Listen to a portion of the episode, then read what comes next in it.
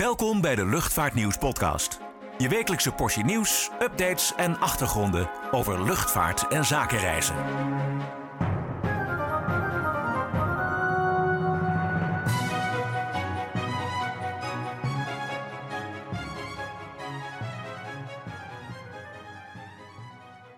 Hallo en welkom bij weer een nieuwe Luchtvaartnieuws podcast. Mijn naam is Niek Vernooy en ik word op afstand uiteraard vergezeld door mijn collega Klaas-Jan van Boerkom.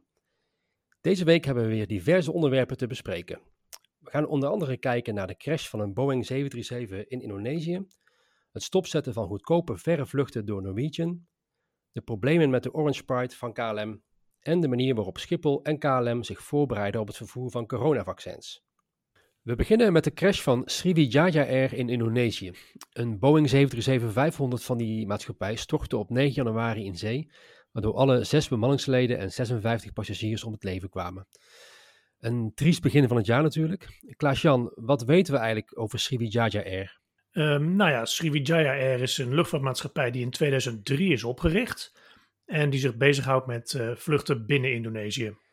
De vloot bestaat uit 18 vliegtuigen op dit moment, allemaal Boeing 737's, voor het merendeel uh, 800's.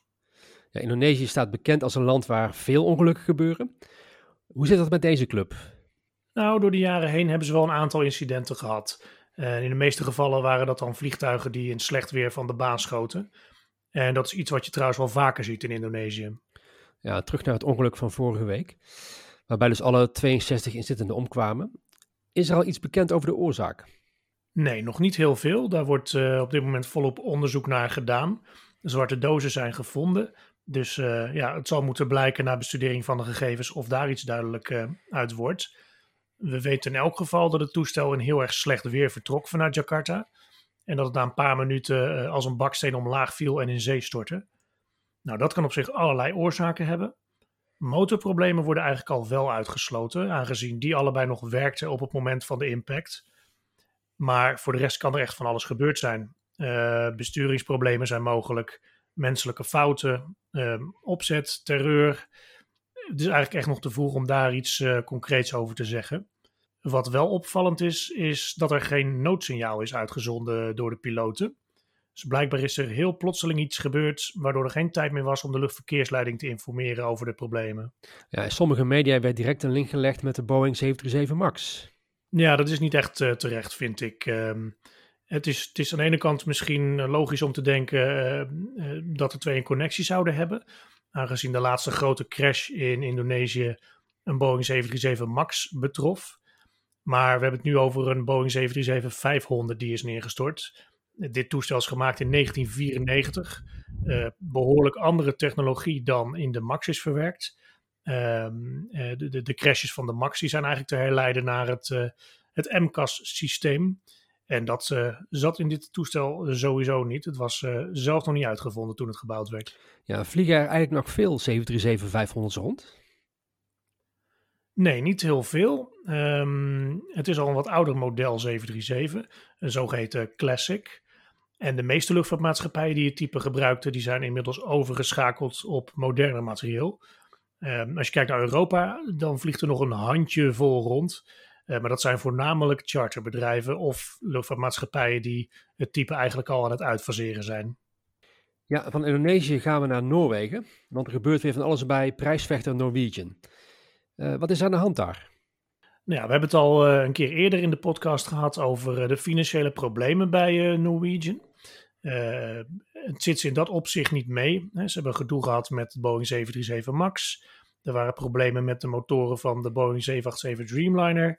Uh, financiële problemen waren er dus al voor die tijd. En door de coronacrisis heeft het bedrijf het ook niet bepaald makkelijk. Um, tot voor de crisis werden er zowel vluchten uitgevoerd binnen Europa um, als naar verre bestemmingen. Onder andere werden, werden, er goedkope vluchten aangeboden van Schiphol naar uh, de VS. Maar de situatie ligt nu echt heel anders. Ja, en Norwegian vliegt uh, op dit moment eigenlijk nauwelijks nog. Hè? Ja, klopt. Er zijn nu alleen uh, wat binnenlandse vluchten vanwege de coronacrisis. Um, uh, ja, de, de, de, Noorse overheid die is vrij terughoudend met het geven van extra staatssteun.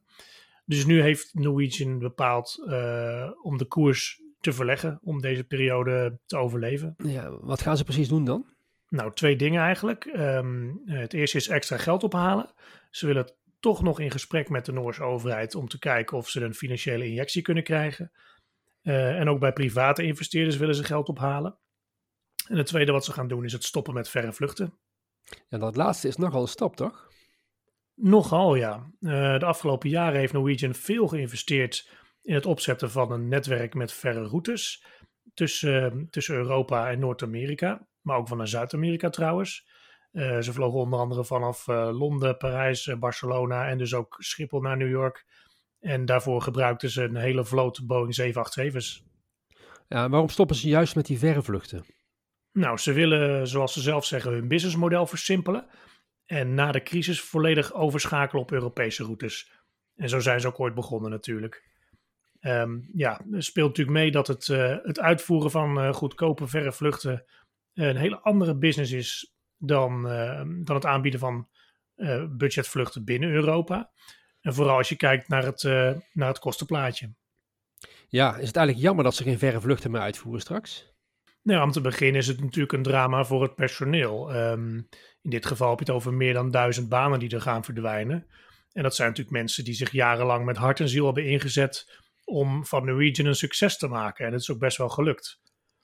Nou goed, aan de andere kant is het ook voor de consument natuurlijk uh, ja, weer een, uh, een aanbieder minder waar ze uit kunnen kiezen. Um, maar goed, wie weet staat er na uh, de coronacrisis weer een nieuwe speler op.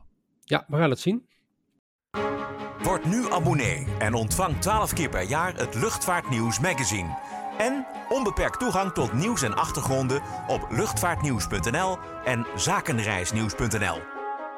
Ga voor meer informatie naar luchtvaartnieuws.nl/slash abonneren. Een toestel dat we inmiddels al twee weken niet in Nederland hebben gezien is de Orange Pride van KLM. Wat is er aan de hand met dat toestel? Nou, uh, hij is stuk. Of eigenlijk uh, zij is stuk, want we hebben het natuurlijk wel over een vliegtuig. Uh, voor de duidelijkheid, de Orange Pride is een Boeing 777-300ER van KLM. Die is voorzien van een opvallende oranje met blauwe beschildering. Uh, en die staat met pech in China. Ja, wat is er gebeurd precies? Nou, op Oudjaarsdag ehm, was het toestel begonnen aan de terugvlucht van Shanghai naar Schiphol. Met aan boord alleen vracht overigens. boven Rusland trad er, eh, trad er een motorstoring op, waardoor de bemanning moest uitwijken naar Beijing. En sindsdien uh, staat het toestel daar dus aan de grond. Ja, de reparatie duurt onderhand wel uh, opvallend lang. Ja, dat klopt. Um, er, is, uh, er moet een motor gewisseld worden, maar dat bleek dus toch wat ingewikkelder dan gedacht. We hebben met KLM even gebeld en zij zeggen dat er geen motor beschikbaar was. Die is inmiddels wel ingevlogen. Ehm, in onderdelen, want een complete motor is uh, zo groot dat hij niet in zijn geheel in een Boeing 747 vrachtvliegtuig past. Um, anders hadden ze overigens dus een Antonov voor moeten charteren. Um, dus die is daar. En in eerste instantie zou er ook Nederlands technisch personeel meekomen. Maar door de reisregels hadden die in China tien dagen in quarantaine gemoeten. Dus daarom is nu besloten om lokaal personeel uh, de motor te laten vervangen. Klinkt als een dure grap. Wanneer komt het toestel uh, weer terug? Is daarover iets bekend al? Nee, dat is nog niet uh, helemaal duidelijk. Um, maar je zou zeggen dat KLM het toestel wel heel even kan missen. Uh, ze hebben er genoeg en door de coronacrisis wordt er sowieso minder gevlogen. Maar ik neem aan dat ze het toch wel zo snel mogelijk naar huis willen halen. Maar veiligheid staat natuurlijk voorop. Absoluut. Uh, zaterdag 16 januari is het zover. Dan verschijnt de januari-uitgave van Luchtvaartnieuws Magazine. Daarin besteden we onder andere uh, ruim aandacht aan de manier waarop Air France, KLM Cargo en Schiphol zich voorbereiden op het vervoer van coronavaccins. Want dat heeft nog wat voeten in de aarde. Uh, Klaas-Jan, jij sprak daarover met directeur Adriaan Den Heijer van Air France KLM Cargo. Ja, klopt. Um, ja, de diverse vaccins die op de markt zijn, die vereisen allemaal een eigen behandeling. Dat is uh, eigenlijk een van de dingen die, die het best wel ingewikkeld maken, dat transport. Um, sommige vaccins moeten op een temperatuur van uh, 2 tot 8 graden Celsius gekoeld worden vervoerd. Andere moeten echt worden diepgevroren tot wel min 80 graden Celsius. Um, daar hebben ze speciale containers voor bij KLM. Die zorgen dat ze ook constant op de juiste temperatuur blijven. En um, voor de opslag op de grond beschikt Air France KLM Cargo op Schiphol over vier grote koelcellen. En er wordt nu ook nog een vijfde bijgebouwd. Ja, zelf sprak ik met Annemarie van Hemert. Dat is uh, het nieuwe hoofd van de afdeling Airline Business Development van Schiphol. Uh, zij vertelde dat een begin is gemaakt met het creëren van uh, fast lanes, zodat de, de coronavaccins met voorrang worden behandeld als een soort van business class passagiers. Ook is de Taskforce Vaccin Gateway Netherlands opgericht, al enige tijd geleden. En daarin participeren 60 bedrijven om het vaccinvervoer van en naar Nederland, met name vanuit Nederland, in goede banen te leiden. Ja, want het is, het is wel interessant om te melden ook dat de coronavaccins die sinds begin januari in Nederland worden toegediend, niet per vliegtuig zijn, zijn aangevoerd, maar gewoon per vrachtwagen. Ja. via Schiphol zullen vooral coronavaccins naar bestemmingen wereldwijd worden gevlogen. Um, en de ambitie van de luchthaven is om een European Gateway te zijn voor de uitlevering van de vaccins. Ja, en welke onderwerpen stellen nog meer in de januari-uitgave van Luchtvaart Nieuws Magazine? Nou, behoorlijk wat uh, uiteraard. Um, uh, we spraken onder andere met uh, Michiel van Dorst, dat is de CEO van Luchtverkeersleiding Nederland. We hebben ook kennis gemaakt met de nieuwe general manager van Singapore Airlines in de Benelux. Um, Ethiopian Airlines komt aan bod, die zijn 75 jaar, dus we gaan onder andere in op hoe ze konden uitgroeien in die periode tot de grootste luchtvaartmaatschappij van Afrika. Um, we zijn ook langs geweest bij Silverflight, de Nederlandse start-up die nu een paar maanden goed aan de weg timmert. We hebben een interview gehad met Tweede Kamerlid Jan Paternotte. En we hebben de do's en don'ts van zaken doen in Duitsland op een rij gezet. Nou, klinkt als een goed gevuld nummer. losse uitgaven zijn te bestellen via reismediakiosk.nl. Goed, dat was het weer voor deze week. Zoals altijd, check het laatste nieuws op luchtvaartnieuws.nl en vergeet u niet te abonneren op deze podcast. Tot de volgende keer.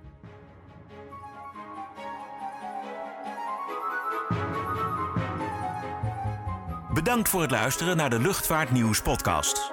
Voor opmerkingen, vragen of suggesties, mail ons redactie@luchtvaartnieuws.nl. Een fijne dag en graag tot de volgende podcast.